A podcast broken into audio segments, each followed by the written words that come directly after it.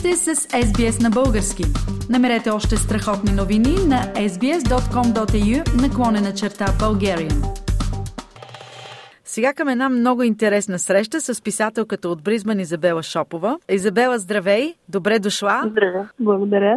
Ти написа, и нашите слушатели знаят, много книги през последните години. На изток в рая, която беше базирана на писмата ти за Нова Зеландия, после на запад от рая, която описваше приключенията ти на австралийска земя. Не се ограничи с тях, отиде в Антарктида, в българската база и написа на юг от разум разума. Едно приключение несравнимо само с необятния космос, изпомням, беше казала тогава. И сега излезе и новата ти великолепна книга Подир сянката на Кондора. Разказ за, може би, едно много епично, защото е двумесечно приключение, пътешествие. Изминала си 6000 км в гръбнака на Южните Анди от Сантьяго де Чили през Боливия, Перу, Еквадор, Галапагос до Богота, Колумбия. Защо точно Южна Америка? Първо, че през годините се оказа, че тъй като живеем в Австралия, преди това в Нова Зеландия, за нас южната част от света е по-достъпна и да излите в махалата. И след като вече бяхме пообиколили другите южни континенти, остана, Южна остана Америка. Южна Америка. Да.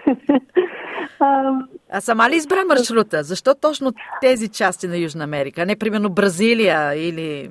Както повечето такива реализирани мечти и а, епични приключения започна по съвсем различен план, по съвсем различен начин. Тръгнал с идея на един мой приятел от а, България, който предложи да направим пътешествие по стъпките на Че Гевара в неговите моторни дневни, което е едно много по-голямо пътешествие от това, което ние осъществихме. И дали започнахме да планираме. Това беше още две години преди реално да направим пътуването. Каза се, че е много дълго, много скъпо, иска страшно много време. Бе, принципно не беше възможно. В процеса, разбира се, във всяка такава ситуация, когато човек открие, че не може да реализира някакъв план, както го е намислил, има две опции. Едната е да кажеш, ми не може да стане, да се откажеш, а другата е да кажеш, ми не може да стане както съм го замислил, обаче я да видим какво може да стане. И така постепенно порязахме маршрута. Аз, честно казано, аз се разочаровах много от Че Гевара. Започна да чета повече за живота му и открих, че дали след тези наивни, и... романтични, младежки приключения в Излишно е боготворен.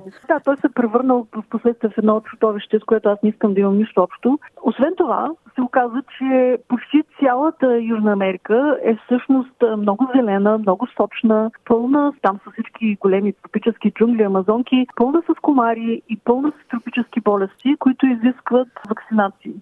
И двете с дъщеря ми, особено тя, имаме така страх от игли инжекции и при възможност избягваме такива задължителни вакцинации, така че решихме да се спрем на тази част от Южна Америка, която е лишена от комари и така пътешествието се ограничи върху високите части на Андите, западните страни от Където комарите не могат да долетят. Абсолютно, да. Обещахме се, че ще се придържаме към западната страна на Андите, където е сухо, където са най-страшните, най-сухата пустиня на планетата, към високото вулканично алтиплано. И така, така се очерта маршрута. Също така оказа се, че от Австралия за Южна Америка има само един директен полет и това е Сидни Сантьяго. И това пък от на свой ред предопредели посоката, в която се движихме. Тръгнахме от Сантьяго и продължихме нагоре на север, което е малко обратно на класическия туристически маршрут. Повечето хора идват в Южна Америка от по-северните части. Обикновено пътуват до Лима, след това пътуват през Перу и продължават надолу към Чили и Патагония. Ние пропуснахме Патагония, оставихме за някой друг път. Пропуснахме и Бразилия, разбира се. Това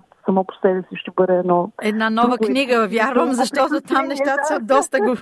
така го представяш като много лесно пътуване, но всъщност си изминала 6000 км. Какво е да пътуваш 6000 км? О, оказва се, че да се пътува в Южна Америка е много различно от всичко друго, което ние знаем за пътуването. Там а, обичайният транспорт е с автобуси, по много трудни, просто кошмарни, светозавихрещи терени и на много големи разстояния. Там е просто стандартна обичайна практика да се пътува 10, 12, 14, 16, 18, 24 часа. И това е преход само от един град до друг. И по, по средата по пътя няма нищо, абсолютно нищо. Просто една гола, безжизнена пустиня. И хората нямат избор. Това е обичайният начин за пътуване за млади и стари, за бедни и богати. Автобусите в Южна Америка са просто същи. Започнахме буквално инфарктно с първото ни автобусно пътешествие, което беше 18 часа, ако не се лъжа. Изобщо не бяхме подготвени. Очаквахме, че както рекламираше вебсайта на, на фирмата и на самия автобус, има написани с големи букви, има такива отпечатани реклами, които обещават автобуса да има туалетна, да предлага вода, храна, да има безжичен интернет, да има други забавления, да има кама седалки. Това са такива седалки, които се отварят малко повече, за да станат като легла за почивка. И много други неща. А, да има а, air conditioning. И когато се качиш на автобуса и се настаниш в седалката си, едно по едно тези обещания започват да отпадат и се оказват мит. Първото, което научихме, беше, че туалетната е заключена и всъщност не работи, защото била повредена. Впоследствие установихме, че на Може би преди няколко години. Е същата, да. И защо туалетни няма. Безжичен интернет има само когато автобусът е на автогарата. Да. а защо, защо въобще сте очаквали бежичен интернет? Както ми описваш, нали, ами, такива голи да, полета минаваш през... Да. да, след това седалките бяха най-обикновени седалки, като в автобус Чалтар. Въобще нали, няма никакви а, кама, няма никакво специално отваряне. Нямаше никакъв контрол на средата. Нито се отоплява, нито се охлажда. Каквото се случи времето, такова е. Нямаше вода и храна, не се предлагаше. Защо нямаше абсолютно нищо. При това не спират. Значи, говорим тук за 10, 12, 18 часа автобусен преход, без нито една спирка. Автобуса спира по пътя. Явно хората а, са тренирани за тези преходи. Абсолютно, абсолютно да. Ние, ние първо си мислихме, че това е невъзможно. много хора ме питат, след като четат, бях в България миналия месец на много срещи с читатели. Всички ме питат, ма как въобще е възможно? Защо за човечета това? Как може да пътуваш 18 часа без да спираш? Ами, Свръх човек. Така си мислихме в началото, да, обаче като се огледахме около нас, автобуса пътуват възрастни бабички, малки деца, бебета, хора на всякакви възрасти, които не се оплакват. Никой никога за цялото това пътуване не видяхме някой да пожела автобуса да спре. И така решихме, че ако другите хора могат, и ние можем. Научихме се да си носим вода, да си я гледаме любовно, но да не я пием.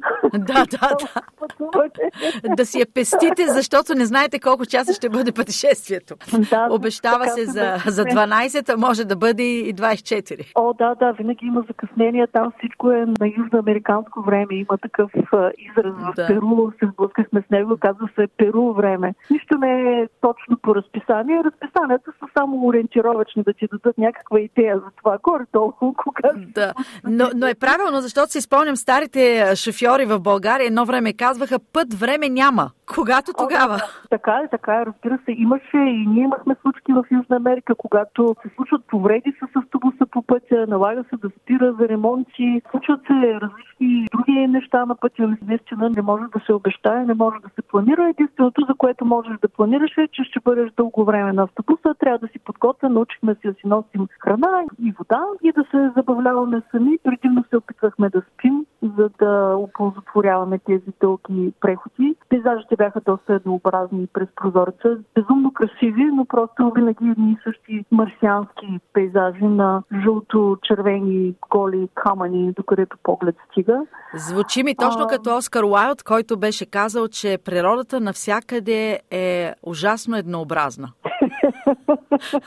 Зловещо звучи, но, но това някак си сега ми просто ми напомни неговия израз. Да, сигурно там нещата бяха просто еднообразни и чуждоземни, чуждопланетни. Въобще няма нищо общо с природата или пейзажите, които познаваме от нашата планета. Е това, когато стигнахме доста по-на север в Еквадор, вече стана по-зелено и в Колумбия там е много зелено и много красиво. Там е просто поразително красиво. Същински земен рай. Няма думи, с които да може да се опише красотата и разнообразието на растителните видове, пишните разставцели цветя. Фантастично е. От тази гледна точка може би е било по-добре, че сте тръгнали от Сантьяго, Чили и сте свършили с Богота в Колумбия, от тези призрачни пейзажи до красотата и зеленината. Да, да, в известен смисъл да, но от друга страна пък започнахме много екстремно, защото нещото, за което не бяхме планирали, т.е. аз си мислех, че съм планирала и съм го обмислила добре, беше височината и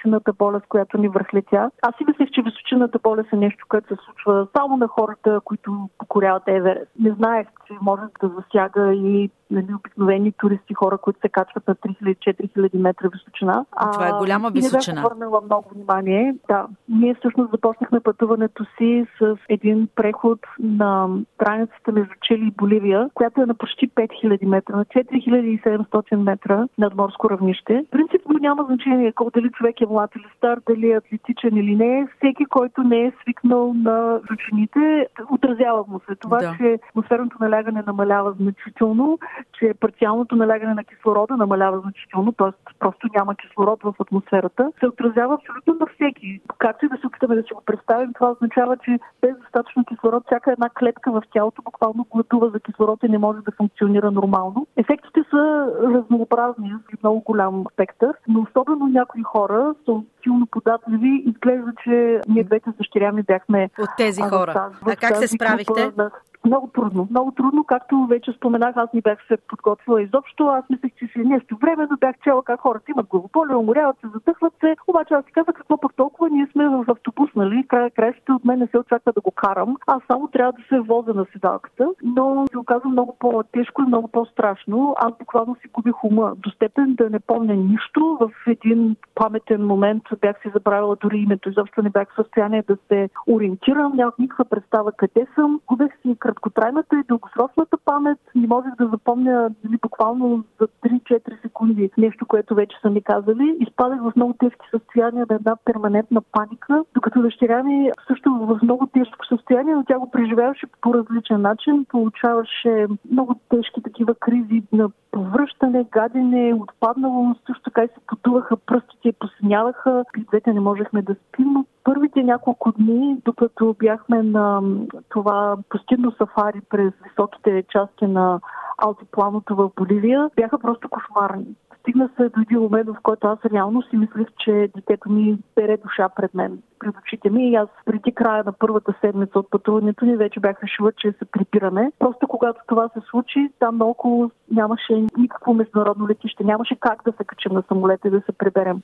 И защо нямаше никакъв друг начин, нищо друго не можех да направя, нямаше дори лекар освен да се качим на автобус за още един такъв дълъг 10 часов преход и да отидем до най-близкия голям град, откъдето бих могла вече да търся самолетни билети.